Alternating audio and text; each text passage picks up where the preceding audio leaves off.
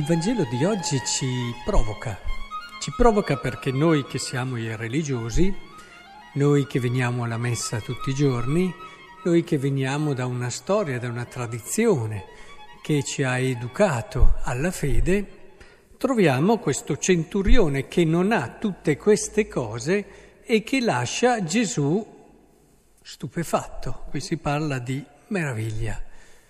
E, e quindi ci viene da dire, ma questo non ha fatto tutto quello che abbiamo fatto noi, eppure Gesù, usiamo proprio le parole di Gesù, che si meravigliò e disse, in verità io vi dico, in Israele non ho trovato nessuno con una fede così grande. Vorrei che cercassimo di comprendere che cosa ci dice il Vangelo di quest'uomo. Qualcosa ce lo dice di quest'uomo. La prima cosa che ci dice è che era un uomo buono, cioè un uomo aperto agli altri, attento agli altri. Al tempo di questo centurione essere preoccupati per il proprio servo non è l'atteggiamento ordinario. Addirittura darsi da fare, andare, cercare la persona che possa guarire o far del bene al tuo servo lo è ancora meno. Indubbiamente questo brano ci dice che quest'uomo ha una generosità non comune, ha un'attenzione agli altri non comune, non ordinaria. E questo sicuramente è un aspetto che lo ha aiutato a fare quell'atto di fede che ha meravigliato Gesù. E poi si dice un'altra cosa di quest'uomo, non solo che aveva un cuore grande al di là dell'ordinario, ma si dice che aveva anche molta umiltà. Dinanzi alla proposta che gli fa Gesù, lui dice, Signore, io non sono degno che tu entri sotto il mio tetto. E avrebbe potuto fermarsi, compiacersi con quello che Gesù mi ha ascoltato, bene, adesso ho ottenuto quello che volevo e anche sentirsi bravo per quello che è riuscito a realizzare. Invece rimane con i piedi per terra e rimane molto umile. Quindi già un altro aspetto molto importante ci viene detto di quest'uomo. Quest'uomo aveva un cuore grande più del normale e aveva un'umiltà molto speciale. Aveva un senso di sé, un senso anche di quella che è la realtà, perché l'umiltà poi è un senso di sé della propria realtà, della verità di quello che si è. Ma non solo, eh, quest'uomo dimostra anche di essere molto attento, quella sana curiosità, a tutto ciò che accade ed è capace anche di leggere quello che succede cogliendone un significato. Molti di noi passano attraverso tante cose del reale di ogni giorno, scivolano via, non portano a casa nulla. Tante altre persone invece hanno quell'attenzione, quella giusta attenzione che sa riconoscere ciò che accade e sa cogliere insegnamenti e significati da tutto ciò che accade, tanto che dice... Eh, di soltanto una parola e il mio servo sarà guarito, pur essendo anch'io un subalterno o dei soldati sotto di me, dico a uno va ed egli va, e all'altro vieni ed egli viene, e al mio servo fa questo ed egli lo fa. È uno che osserva la sua vita, osserva la sua esistenza e ne sa trarre anche dei collegamenti, delle logiche. Quindi si dice un altro aspetto importante, la capacità di osservare il reale e di vedere il reale come un qualcosa che ti porta un messaggio, che ti porta un insegnamento. Tutto ciò che accade non accade a caso, ma tutto ciò che accade va letto, compreso, interpretato, conosciuto. Tre cose che indicano una bella umanità. Una bella umanità, perché una umanità che ha queste caratteristiche è un'umanità che realmente è aperta al dono di Dio, Per essere aperti al dono di Dio bisogna essere attenti, bisogna avere un cuore aperto e grande e questo, credetemi, lo si realizza solo con un esercizio di ascolto, attenzione e premura verso gli altri. Tante volte noi sbagliamo la, il modo di vivere la carità. Io dico, anche adesso la religione la dobbiamo vedere come un limite, però può diventare a volte un po' pericolosa. Cioè, eh, noi nel fare il bene poi dopo gli diamo dei significati anche religiosi e ci sentiamo bravi. Ci sentiamo bravi perché abbiamo fatto determinate cose e questo è un problema.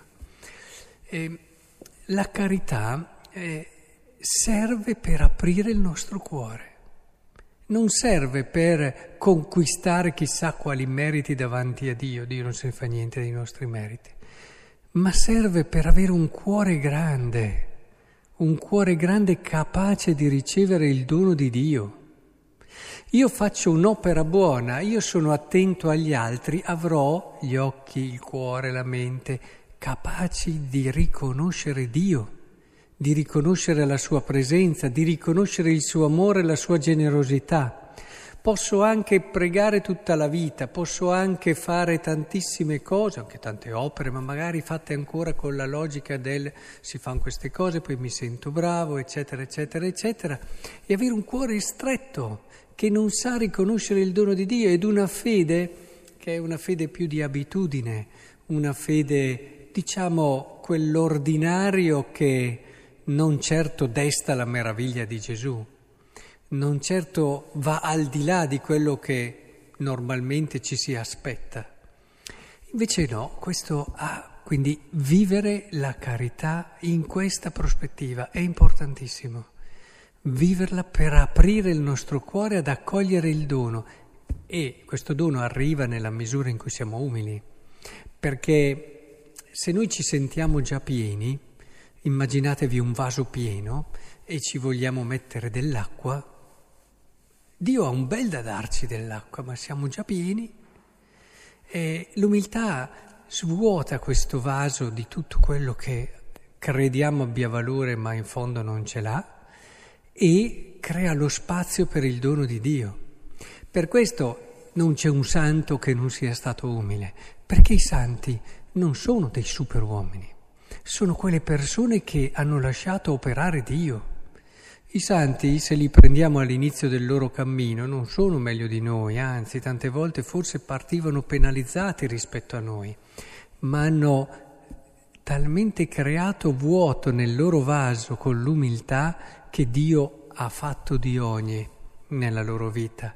Perché chiediamocelo, vi siete mai chiesti come mai Dio non ci fa fare i miracoli a noi? Oppure non ci, non ci permette di fare questo o quell'altra cosa un po' particolare? Ma è ovvio. È ovvio, ci farebbero male queste cose se non siamo umili. Eh, immaginatevi poter, il potere di fare miracoli a un cuore che non è umile. Ma quest'anima si perde sicuramente e va all'inferno, sicuro.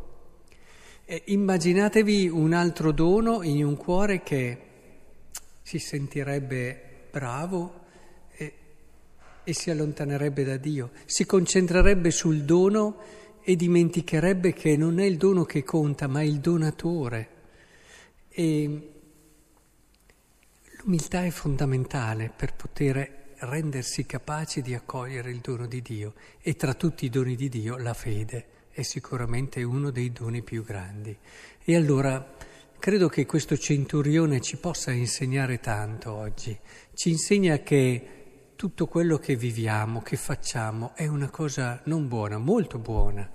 Siete venuti a messa questa sera, avete tante pratiche, fate tante opere di servizio, tutto molto buono, però ci ricorda, stai attento a non trascurare di lavorare per una bella umanità.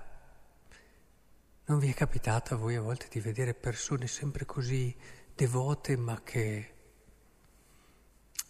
non dico cattive che mi sembra un giudizio, ma però così poco attente, capaci di ascoltare, di accogliere, oppure così piene di sé, capaci di giudicare chiunque, le persone che non sono secondo la loro prospettiva o che credono che possano sbagliare. A voi non è mai capitato? A me, a me è capitato e, e, e, prego sempre per queste persone come prego per chiunque. E, è importante che non trascuriamo una bella umanità fatta di una generosità libera, un'umiltà sincera e profonda e una sana curiosità e attenzione al reale, perché Dio ci viene incontro ogni giorno, ci vuole insegnare ogni giorno attraverso tutto ciò che ci accade. Non accade nulla che Dio non lo permetta impariamo a sintonizzarci con lo Spirito Santo e allora pian piano daremo valore, il giusto valore alle messe e a tutto quello che facciamo e allora forse anche noi arriveremo un giorno a sorprendere il Signore.